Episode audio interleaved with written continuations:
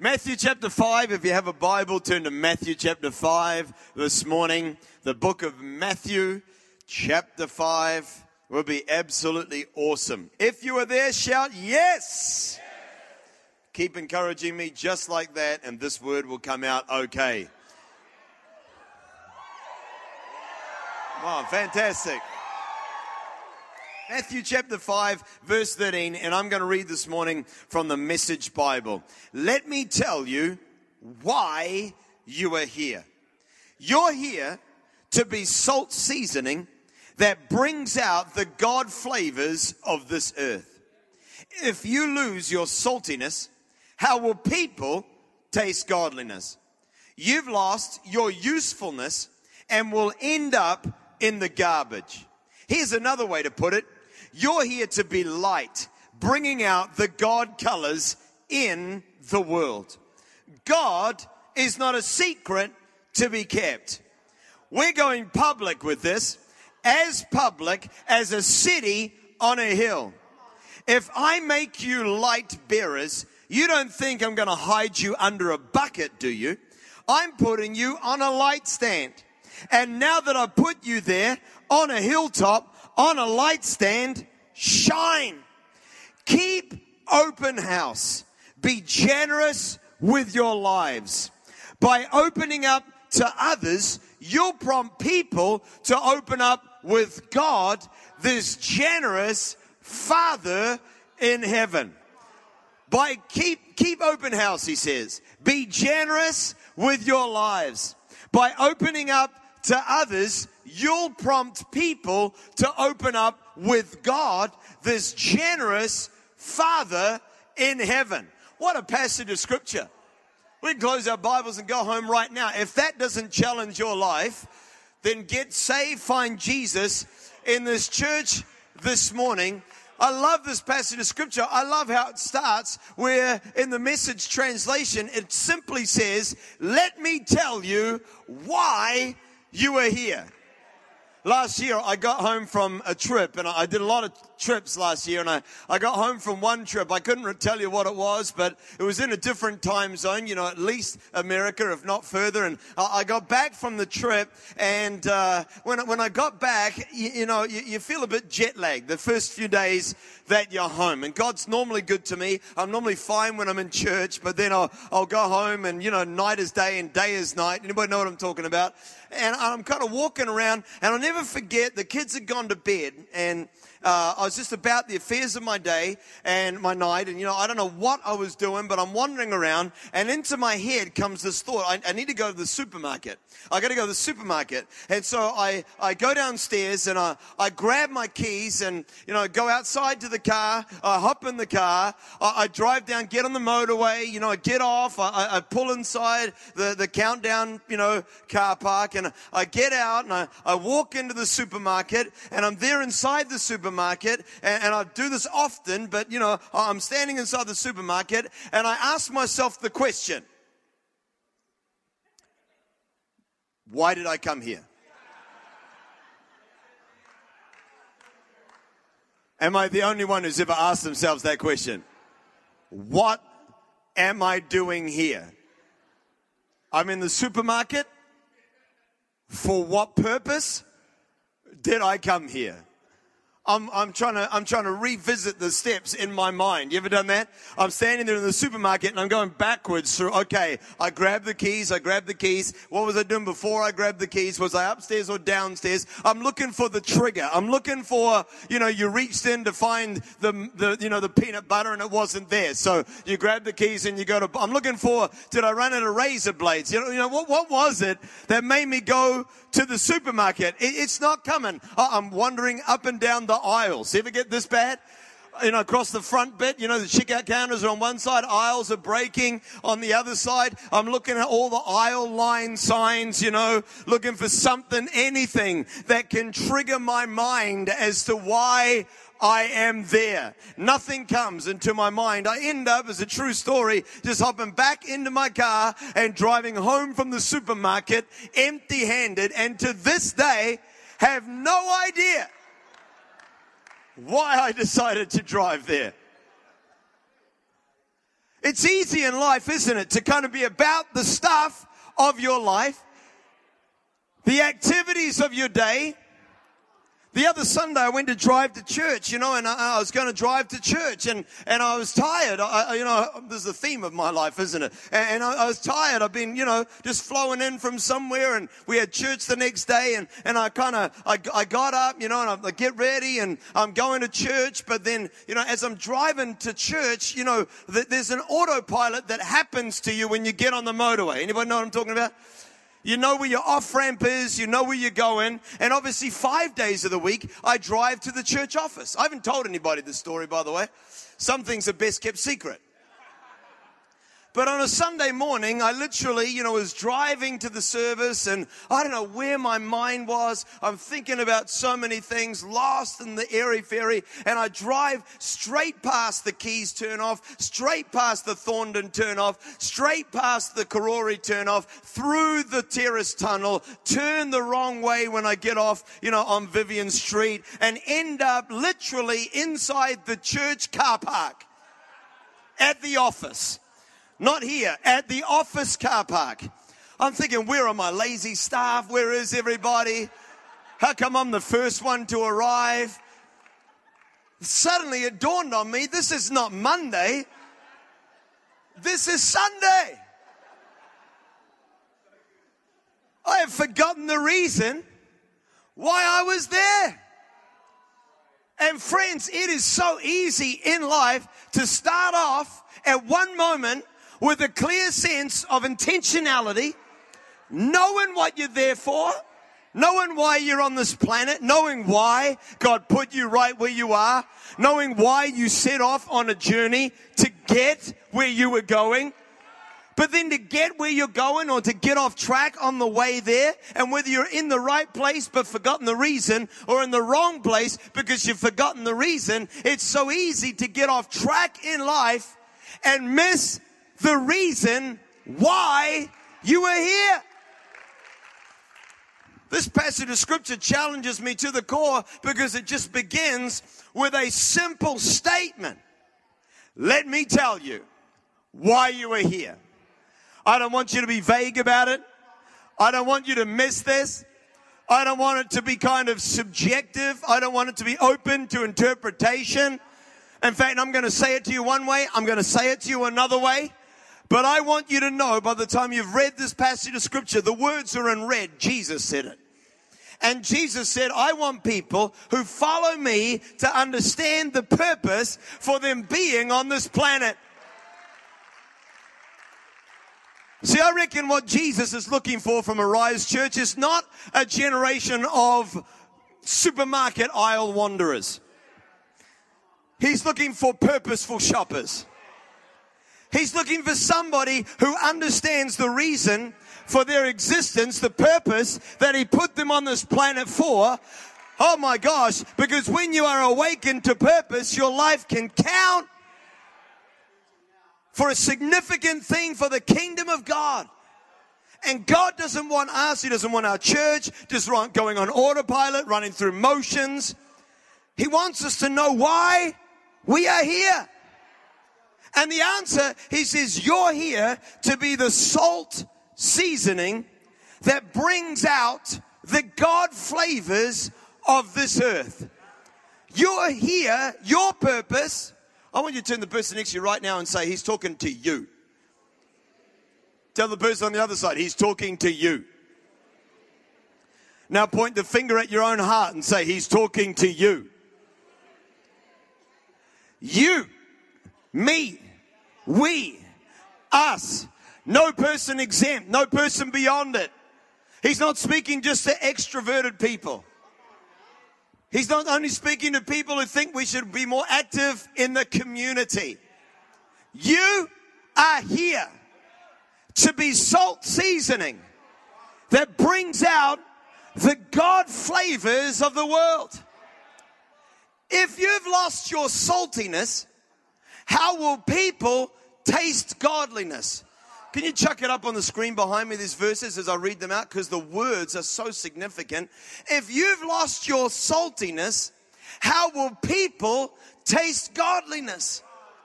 See, Jesus is literally saying, church, you got to understand it, that the reason why you are here is so that you can be salt. In other words, you can flavor the earth. And then he says, if we lose that, there's a flavor lost in the earth, and the witness of Christ is taken from the world. Man, how many people know that this is not only important to know, it's imperative to know? That when the church loses its saltiness, the world loses God. The next part is even more challenging. I'm just going to go for it today. The next bit says, if you've lost your saltiness, you've also lost your usefulness. And then he says, you're basically going to get thrown. You'll end up in the garbage. There's no purpose for salt. What is salt without saltiness? It's probably just another variation of dirt. It's a mineral without a mineral. It's just stuff that occupies the ground. And God's saying, I didn't make you just to be another speck of dust on the planet. In fact, I took you from specks of dust, and I made you significant. I made you minerals. I made you valuable. I put you here for a reason. Oh, come on. In fact, God extracted us from the dust of the ground and put us where we are because he saw value in what other people thought was nothing. Somebody give the Lord some praise this morning. We're here to be salt. We're here to be salt. We're here to bring out God flavors in the earth. And the next thing goes on and says, you are here to be light, to bring out the God colors, the God flavors, the God colors. You're here to be light. You're here to take a room that is covered in darkness, and your light begins to shine, and people begin to see that they walked into an encounter with you, and it felt like their entire future was in the dark. No hope for tomorrow. We've got stories like this in our church. I mean, you know, when we've been back down to Christchurch and revisited the places where we had our response to the Christchurch earthquake, and people begin to give us their stories about how they thought this earthquake was not just the end of their house, but was the end of their future. And then a loving Christian turns up in their life, not just with a loaf of bread to eat for lunch that day, but a heart that is shining the light of Jesus. Come on. And when that light begins to shine, that suddenly they begin to see that it's actually not all darkness around them. There are shapes and objects and colors and life. Oh, I reckon we're here to give light to hope in the world. Jesus said you are the light of the earth. He also said you're the hope of the world. Man, think about what's on your life. Your light for Jesus. You're here to shine his light in the world in which you live. That's awesome, man. I haven't got webs coming out of the palms of my hands, but I've got light coming out of my heart, and Jesus put me here to be his light. Somebody's just realizing right now, I am Superman. You are Superwoman. We're here to be God's light. We're here to be God's salt in the world in which we live. So you got to understand it, that the Apostle Paul said that in 2 Corinthians, it's not going to come up on the screen, but in 2 Corinthians 4, he said, God made his light shine in our hearts. He made his light shine in our hearts to give us the light of the knowledge of the glory of God in the face of Jesus Christ. He made his light shine in our hearts to give us the light of the knowledge of the glory of God in the face of Jesus Christ. So when you come to know Jesus, you get the light of him living inside you. But I want you to understand that the moment the light of God gets inside you, it's trying to get out from you. He said, man, I haven't taken occupancy in your life, so that then you could kind of cover it over. In fact, the Bible even gives a comparison between Moses, who had a veiled face because of the brightness, and us, we, who now are called by God not to live our lives with veils, but with unveiled faces, are reflecting his glory. Come on, somebody give the Lord some praise. We're here to be salt. We're here to be light. We're here to bring out God colors in the world. A Christian is called to be light for God. See, friends, if we're going to put this all in a summary, what I feel is just the word of the Lord over our church at the moment. And all year, I feel like God's been moving us sequentially from simple principle to simple principle. But long ago, as a preacher, was I able to uncouple myself from a need to be deep in order to be responsive to God's word. It's not about the profundity of the content. It's about the instancy of the obedience. Come on. How many people know it's often the same people saying, feed me more, and God's saying, why? Because you didn't apply what I last said to you. I want you to understand that we're here to be salt. We're here to be light. Church, you and I are here for a mission. Literally, we are here for a mission.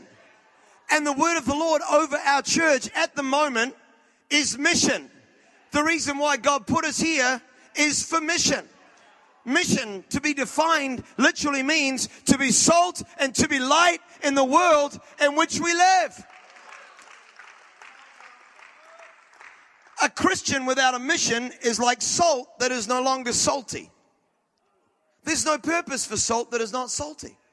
A Christian without a mission is like a light bulb with a broken filament. There's no purpose to a broken light bulb. If we've lost our saltiness, how will people taste godliness? See, I want you to understand, church, that everything God's looking for from his church is effectiveness in his mission. It's what he wants from us. It's what he expects from us. See, many times I think sometimes we look at the church and we say, well, that's a worship church. You know, that's a teaching church.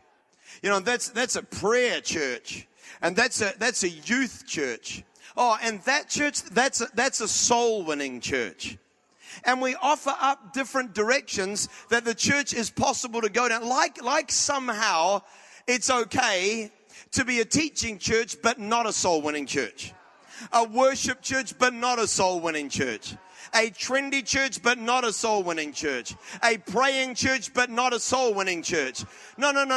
There are on-mission churches and off-mission churches. There are people who know why they're in the supermarket and people who forgot the reason why they are here. There's only one reason the church exists. And it's to fulfill the mission God called it to fulfill. There's only one purpose while we're followers of Jesus, and that's to be salt and light in the world that he's put us in. Come on. We're here to be salt. We're here to be light. We're here to bring out the God colors in this world. This is through the entire Bible, by the way. Mark chapter 16, verse 15. Jesus said to them, go into all the world and preach the good news to all creation. You've heard it before. Let me say it again. God said go, and he never said stop. Acts chapter 1 verse 8, you will receive power when the Holy Spirit comes on you. Not so that you can get a tingle. Not so that you feel a warm blanket of love. Not so that you can have another vision. I'm all for warm blankets of love for those who need them. I'm paying it out, but I'm not against it. But the reason why I need the blanket is not so that I can go home and ignore people around me. The reason why I need the constant infilling of the power of the Holy Spirit is that I got so much of God, I just want to give it away everywhere I go, everyone I talk to, every person that I meet, every conversation that I have, every need that I see, every challenge that I encounter. I'm able to say, Jesus has been there for me and he'll be there for you. You'll receive power and you will be my witnesses. This is your mission. Acts chapter 20 verse 24. However, I consider my life worth nothing to me, if only I may finish the race and complete the task, the mission that the Lord Jesus has given me, the mission of testifying to the gospel of God's grace. Not just the Apostle Paul, every single believer is called to testify to the mystery, the wonder, the gospel of God's grace. I want you to understand that we are here for a mission. See, church, let me take this just one step further. God does not have a mission for his church. He doesn't. Many people think like, you get into the church and then you get a mission. No, it doesn't work like that. God does not have a mission for his church. Quite the opposite. God has his church for his mission. He has a church because he has a mission. He's not like, well, here's my people. Well, let me give you something to do. He says, no. I've got something that I want to do. How am I going to do it? I know how I'll do it. I'll create the church so that the church can fulfill the mission that I have in the world.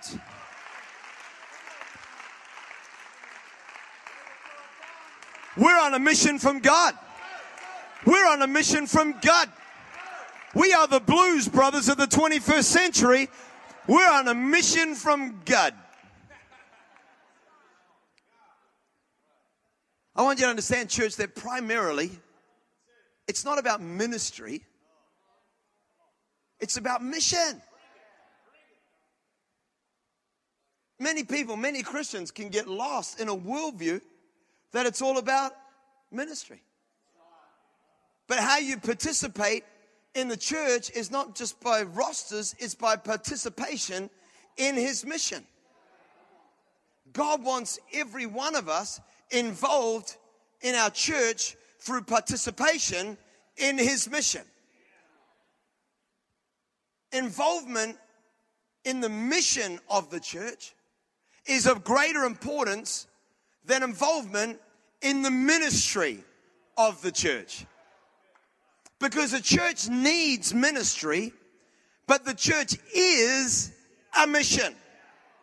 It's so easy in Christianity for us to emphasize our ministry. We have a worship ministry, an internship ministry, a children's ministry, a youth ministry, a young adults ministry. We have a production ministry. They're Levites unto God. They build the house of worship so that we can then come to God and offer up our sacrifices. We want them to understand that they have to be, if they're in production teams, they're not just able to, kind of mess around, live loose lives and then be in the production team because you're not on stage. No. Levites were set apart to God, and it's a very important ministry. There's ministry to this and ministry to that and ministry to need and a prayer ministry. And listen, every ministry is important. Every ministry is important. We need to teach people, pastor people, lead people, pray for people, organize people. Ministry is important, but I want you to understand that of greater importance than ministry is mission. See, sometimes people say, how can I get involved in this church? And often I just do this little check in my mind. Because the question is, how can I get involved? But the paradigm is one of ministry. And God is wanting us, church, to get a bigger paradigm of what it means to be involved. It's not about being in a roster. It's about being in a mission from God. God's looking for every person in this church. None of us are exempt. We are part of a mission from God. We're on a mission from God. Our mindset can be one of ministry, but God is looking for mission. See, ministry is to the church, but mission is to the world. Ministry may improve the church, but only mission expands the church. Oh, come on. How many people have been in a church like that one? It's all about ministry. Everything's inward. We got saints so holy. We got pew sitters so pure. They don't eat, drink, smoke, they don't They don't smoke, eat. They don't drink, smoke, or chew, or go out with girls that do. They've hidden their TVs in little corners in their house. You know what I'm saying? You've met these Christians. It's like we've perfected one another to total irrelevancy. We couldn't connect with a lost person if you asked us to. We don't know how to speak without saying praise the Lord every second word. Come on, you ever been in that place? And God doesn't want the church to just become so perfect through ministry that it has no impact in its community. He's not asking us primarily to get it all right. He's asking us to let it all out. To let everybody in our community know that Jesus is alive and real, active, living in our hearts, the reason for our purpose. Come on, God's looking for some broken, wounded, yet to be perfected. God's still working on me, people. I haven't got it all together. My life's not entirely right. I still mess up. No, don't expect perfect from me, but expect love from me. Expect grace from me. Expect truth from me. Expect a caring heart from me, because I'm not here for ministry. I'm here for a mission. Somebody shout mission. We're here for a mission. We're here for a mission, not for ministry. See, I want you to understand, church, that God calls some believers into the ministry. He does. He calls some believers into the ministry. But every believer is here for his mission. There's no separation when it comes to mission. Every single one of us are part of it. See, I want you to understand that if we grow the size of our church, it's just exploding at the moment. Our church here in Wellington just absolutely going crazy. Arise as a whole is going crazy.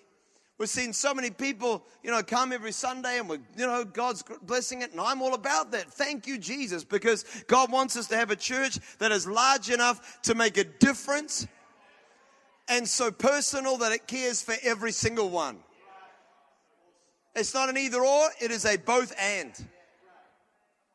But friends, if we grow the size of our church without growing the missional buy-in of our church, then we just grow our seating capacity, but not our sending capacity. And Jesus never said, I am seating you. He said, I am sending you. Come on, somebody. God is sending us. He is sending us. He is sending us to the lost. He is sending us to the broken. He is sending us to the hurting. He is sending us to the impoverished. He is sending us to need. He is sending us to addiction. He is sending us. He's sending us to every race, every creed, every language, every background, to every arena. He's sending us to sport. He's sending us to media. He's sending us to politics. Our God is sending us. Come on. For his mission. See, I want you to understand that God's got a mission.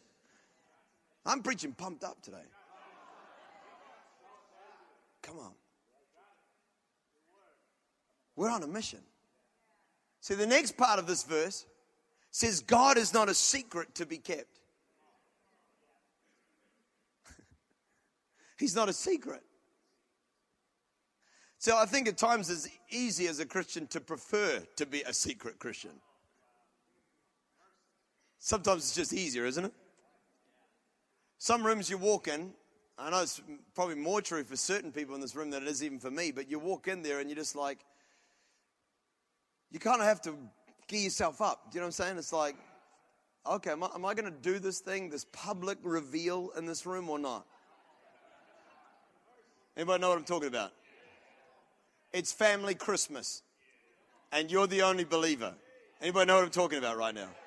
I'm saying sometimes it's just easier to keep it a secret. I'm not saying it's right, no. But let's give everybody a load off. Sometimes it's just easier. Sometimes it's easier because, it is kind of like convenient to have your light and be able to kind of use it when you want it. And hide it when you don't want to hide it. Every parent in this room knows what I'm talking about. When you set your kids up to sleep, you strategically place lights. Because if it's pitch black, then they might not go to sleep, not my children. But if there's too much light, they're not going to go to sleep either. So we want just a little bit of light, but not enough that it truly wakes people up. And sometimes it's easier. You know where I'm going right now. Sometimes it's easy just to have a little bit of light that can kind of get you through a dark day, encourage you when you're feeling a bit down, you know, be with you in times of difficulty, but not enough that people around you are kind of like, wow, that is a bright light. Let's discuss the light. Could somebody turn off the light? And God's looking for some Christian who's going to understand that they were there to be light. He never wanted us to put him in hiding. He just wanted us to let him out so that the world would know that Jesus is alive. Come on, arise. Come on, arise. He's not a secret to be kept. You don't take your light and hide it. You know what Jesus said? I'd make you fishers of men. In the time that I got remaining, can I break that down for you? The band might need to come up because I've gone way over time. But you know, I got some great stuff. We're going to talk about coffee next week. It's going to be good. In this city, you always get a lot of love when you say, I'm going to talk about coffee next week. It's like, yeah, really, I'm coming early now. You should all come early. It's because all lateness is selfishness. Notice how I said that with a big smile? But lateness is what I'm doing is more important than what everybody else is doing. Come early. Anyway, let's get back to another really challenging topic. But Jesus said,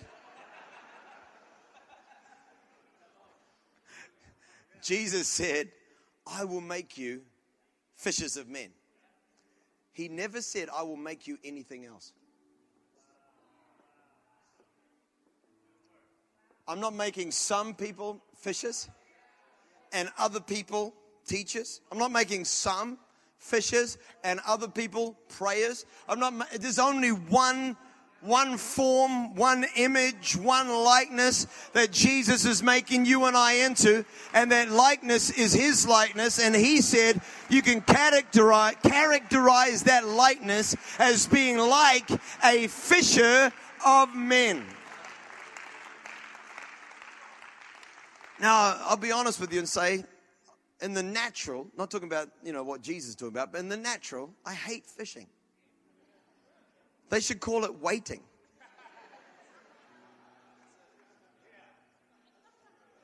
I reckon if God wanted me to fish, he wouldn't have invented a wakeboard. Come on.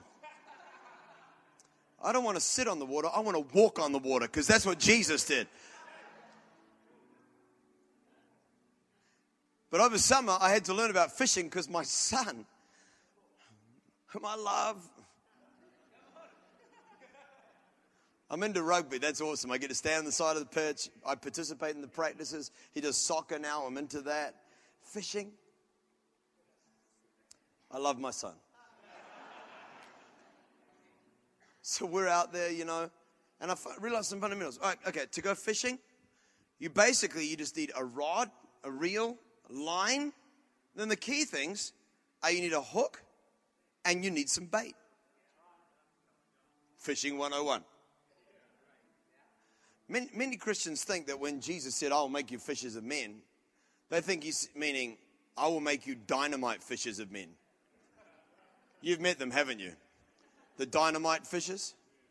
You know, they kind of light the fuse, wait for it to burn down, throw the stick into the water. And the fish are either number one, caught dead, or number two, getting as far away as humanly possible from the explosion that just went off. And I don't think for a second Jesus wants our church to be dynamite fishers. But you know, fishing is actually pretty simple. Will and I caught a fish, our first time ever trying. Then it broke the line and got away, but we caught the fish. It was this big.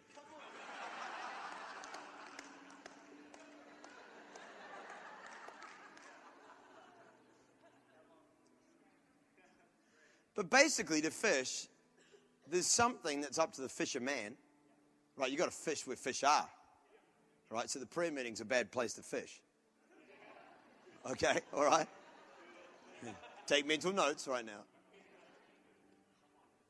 But where you are, when you are, where fish are, to be a fisherman basically means you have to take your hook and your bait and you throw it in the water. Listen, the rest is up to the fish.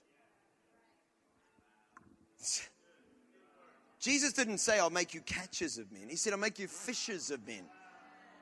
To be salt and light is not a heavy deal that every person in our church needs to go around to a neighborhood like, got my dynamite fuse lit.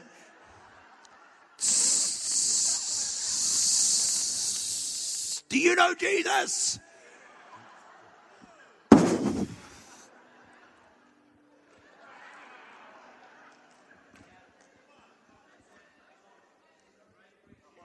It just means you take the hook, you put on the bait, and you throw it in the water. So this is what I do. This is what I fish every day. I fish for men. Every day. Whenever I meet people, I'm sitting down on the plane. Person next to me says, what do you do? For me, it's easy. I got it right there.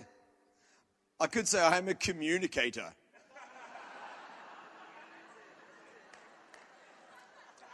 I'm in voluntary sector management.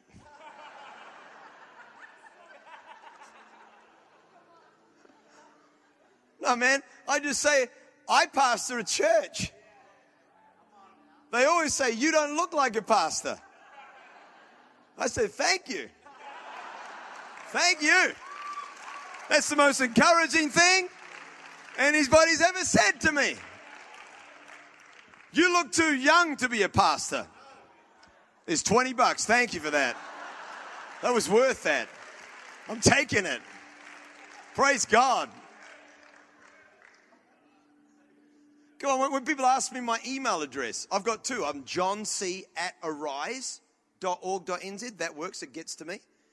But I felt like God just said to me about 2 or 3 years ago, why do you use that one? Because it's quick. No. Because you don't have to fish. Because I'm rolling my son, into rugby. I don't know, maybe he's a hater at the other end of the phone. But I'm like, my name is John C. at arisechurch.org.nz. Arise Church, write it down. Arise Church. Okay, so you work for a church. The line's in the water. Now what's going to happen? Sitting on the side of the rugby, with the parents. So grateful that we've got him in a Saturday morning team. It's awesome. We try to get him in the soccer. And the dad's like, oh, you're the guy who called me about soccer. And I said, yeah. And he goes, you had to pull out your son. And so did, Caleb Burrows got pulled out the last minute. And I said, yeah, man, we love it. We'd love to have them involved in it. But it was just on a Sunday morning. Why can't you do Sunday morning? Well, we're at church. And that kind of matters a lot for us, And I'm not being heavy. I'm not trying to make the guy feel bad. That he's not the devil. The league's on a Sunday morning. Do you know what I'm saying?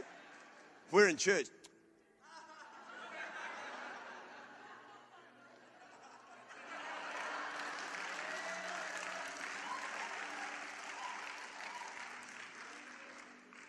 Come on, man, I'm just fishing. Look, if the bait is not delicious, then they're not going to bite, all right? It's just fishing.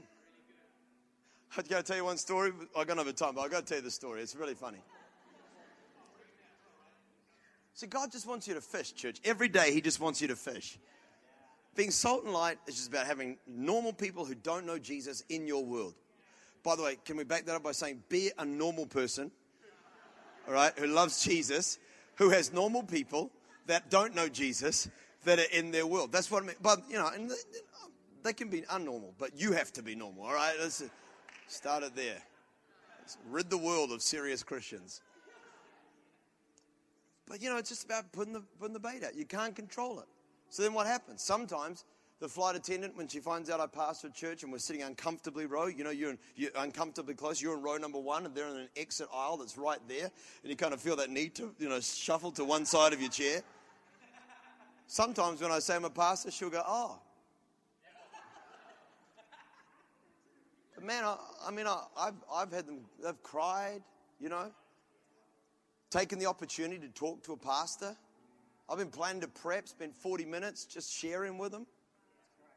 Not once have I led somebody to the Lord on an aeroplane, but I reckon I've led a lot of people closer to the Lord on an aeroplane. I can't catch them, but I can fish for them. So last year, there's a funny story. I was going up and down on England, America, South Africa, all within 6 weeks. And so when I went to England, you know, just gracious enough on the ticket and people that were, you know, putting it together and helping it make it happen, flew me to England business class, which I've got to say is awesome. Did you have a problem flying business class? No, I have a problem going back. I'm like, dear God, your will is that I'm up there. No, dude. It's definitely your will.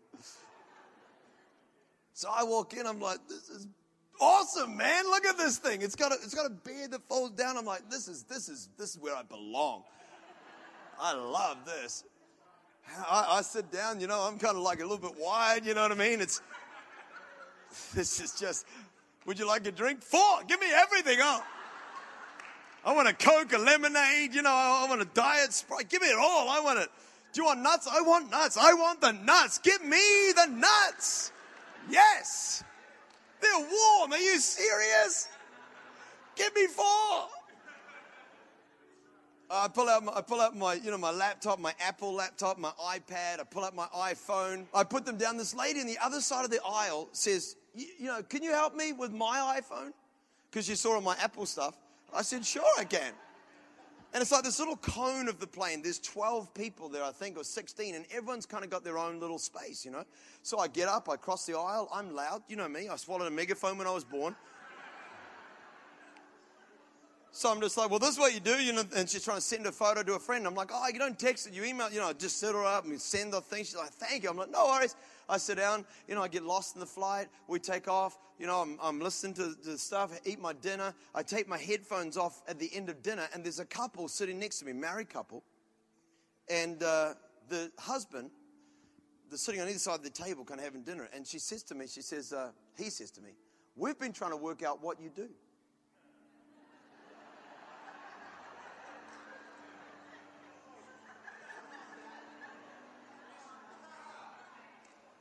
I said, why? He said, because, you know, you're the youngest guy on the cone of this plane.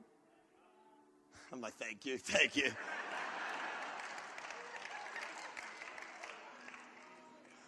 You know, and we're thinking, how did he get up here? And they said, we thought you must be either in IT, because I helped the lady, right? Or you're in media, because you've got every known Apple device known to man. No, I'm just a sucker. All right. So I said to him, you guess what I do. He says, all right, I'm up for it. We got 14 hours, you know what I'm saying?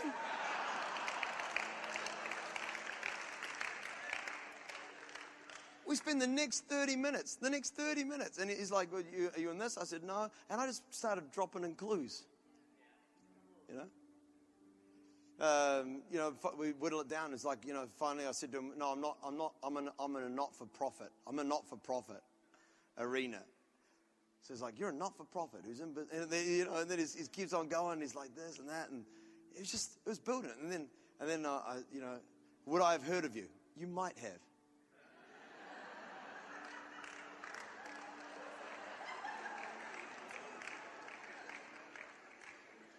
You know, he's asking me all these questions, and I'm just telling him more and more and more about it. It's only 9 years old. 9 years old. I might have heard of it. It's based in Wellington. He lives here in Wellington, and we're just talking. He couldn't get it. And eventually, 35 minutes later, I've told him the whole testimony of Arise Church without telling him that I'm a Christian or that I pastor a church.